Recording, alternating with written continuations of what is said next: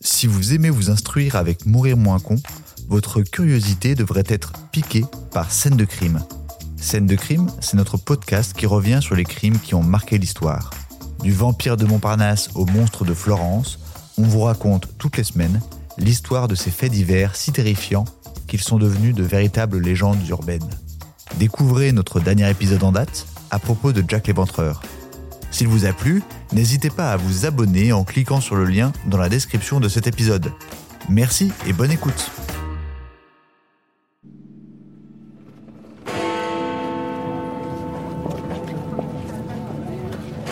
Londres, 1888.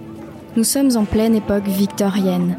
L'Angleterre rayonne, mais les conditions de vie sont dures pour une partie de la population. Dans le quartier de Whitechapel, le quotidien est plutôt sombre. Ici, dans ce dédale de ruelles mal éclairées, vit la classe ouvrière londonienne, mais aussi de nombreux immigrés. La pauvreté et la violence sont monnaie courante, et les événements de l'automne 88 vont définitivement plonger les habitants dans l'angoisse. En l'espace de 3 mois, 5 meurtres d'une extrême violence défraient la chronique. 5 femmes sont assassinées, égorgées, mutilées. 5 victimes qui entreront dans l'histoire pour avoir été la cible d'un des tueurs en série les plus célèbres du monde, Jack L'éventreur.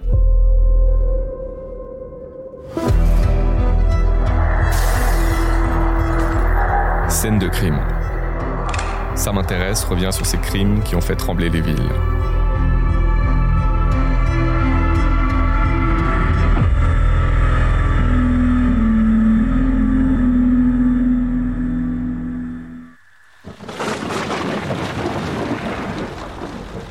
Notre histoire commence le 31 août 1888. Vers 3h40 du matin, le corps sans vie d'une femme est retrouvé dans une sombre ruelle du district de Whitechapel. La victime, Marianne Nichols, 43 ans. Elle gît dans une flaque de sang, la gorge tranchée, le ventre entaillé. Polly, pour les intimes, errait cette nuit-là dans le quartier, à la recherche de quelques pence pour passer la nuit au chaud. Elle meurt étranglée avant d'être mutilée. Quelques jours plus tard, le 8 septembre, le corps d'Annie Chapman est découvert dans une arrière-cour du quartier voisin.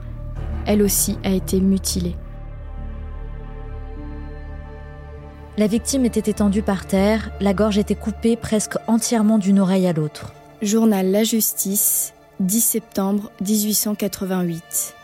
Les jupes, relevées jusqu'à la poitrine, laissaient voir le ventre ouvert dans toute sa longueur. Les intestins en avaient été arrachés. Le cœur et le foie de la malheureuse étaient placés derrière sa tête. Aucun bruit, aucun cri n'avait été entendu, ni pendant la nuit, ni pendant la matinée. Toutefois, il est certain que le crime a été commis dans la cour où le cadavre a été trouvé.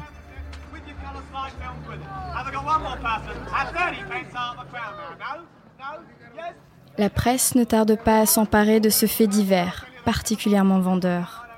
Les journalistes racontent les meurtres dans les moindres détails.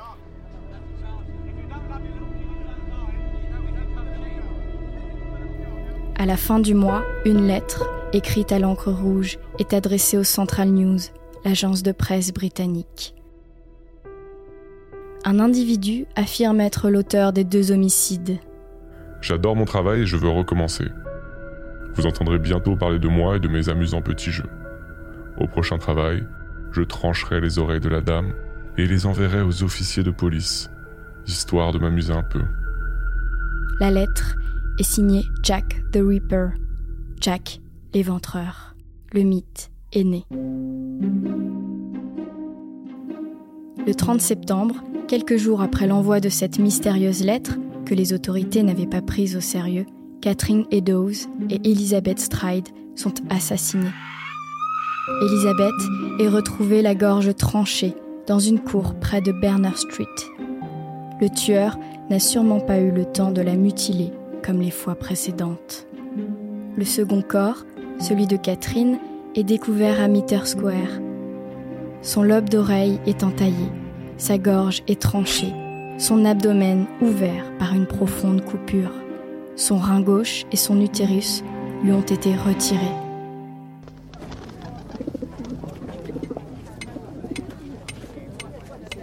La répétition de ces crimes inquiète la population. En mutilant les corps de ses victimes, le tueur laisse derrière lui de véritables mises en scène. Mais qui est-il ?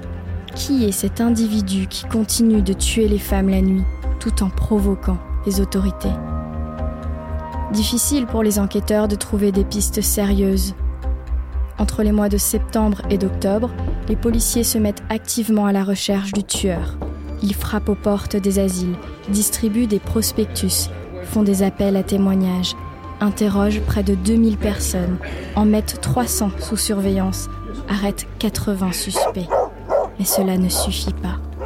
Un comité de vigilance est par ailleurs créé dans le quartier pour organiser des patrouilles la nuit. L'émotion est vive au sein de la population. Certains n'hésitent pas à dénoncer leurs voisins et à accuser les immigrés juifs qui habitent le quartier. La police, la presse, mais aussi le comité reçoivent de nombreuses lettres. Certaines de ces missives sont prétendument rédigées par le tueur. L'une d'elles, intitulée « From Hell », est adressée au comité avec un morceau de rein. « Je vous ai envoyé la moitié du rein que j'ai pris d'une femme. Conservez pour vous l'autre partie. Je l'ai frite puis mangée, c'était très bon. Je pourrais vous envoyer le couteau ensanglanté qu'il a pris si seulement vous attendez un peu plus longtemps. » Le 9 novembre, Mary Jane Kelly, 23 ans, est retrouvée morte dans son lit alors que son propriétaire venait lui réclamer le loyer. Cette fois, l'assassin n'a pas tué dans la rue, mais au domicile de sa victime. Le corps était étendu sur le dos, les jambes ouvertes. La tête était presque complètement détachée du tronc. Journal La France, 12 novembre 1888. Les traits du visage, hachés de coups de couteau, étaient méconnaissables. Le nez et les oreilles avaient été enlevés. Un des seins avait été complètement coupé, laissant les côtes à découvert. Le ventre était fendu et les entrailles et les parties sexuelles en avaient été arrachées. Le foie avait été placé entre les jambes, près des pieds, et les cuisses étaient dépouillées de la peau dont plusieurs fragments avaient été déposés sur la table, près du sein coupé. Le corps était entièrement nu et tailladé de la tête aux pieds. Toutes sortes de rumeurs contradictoires circulent dans le quartier qui est en proie à la plus vive agitation. Mais jusqu'à ce moment, la police semble aussi déroutée que dans les occasions précédentes.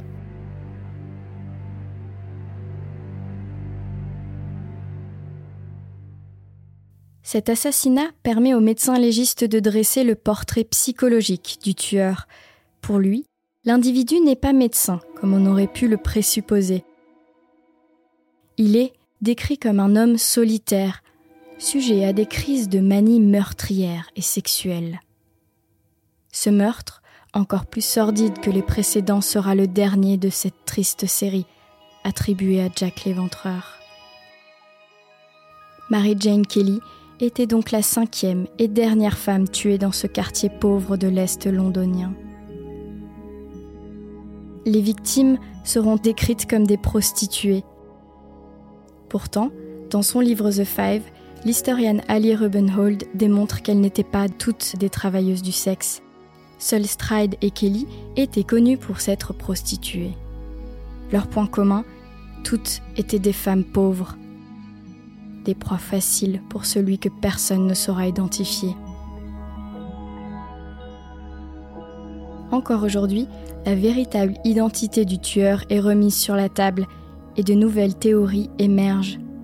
Alors, Jack était-il boucher, proche de la famille royale, barbier, fabricant de cigares ? Le mythe perdure plus de 135 ans après les faits.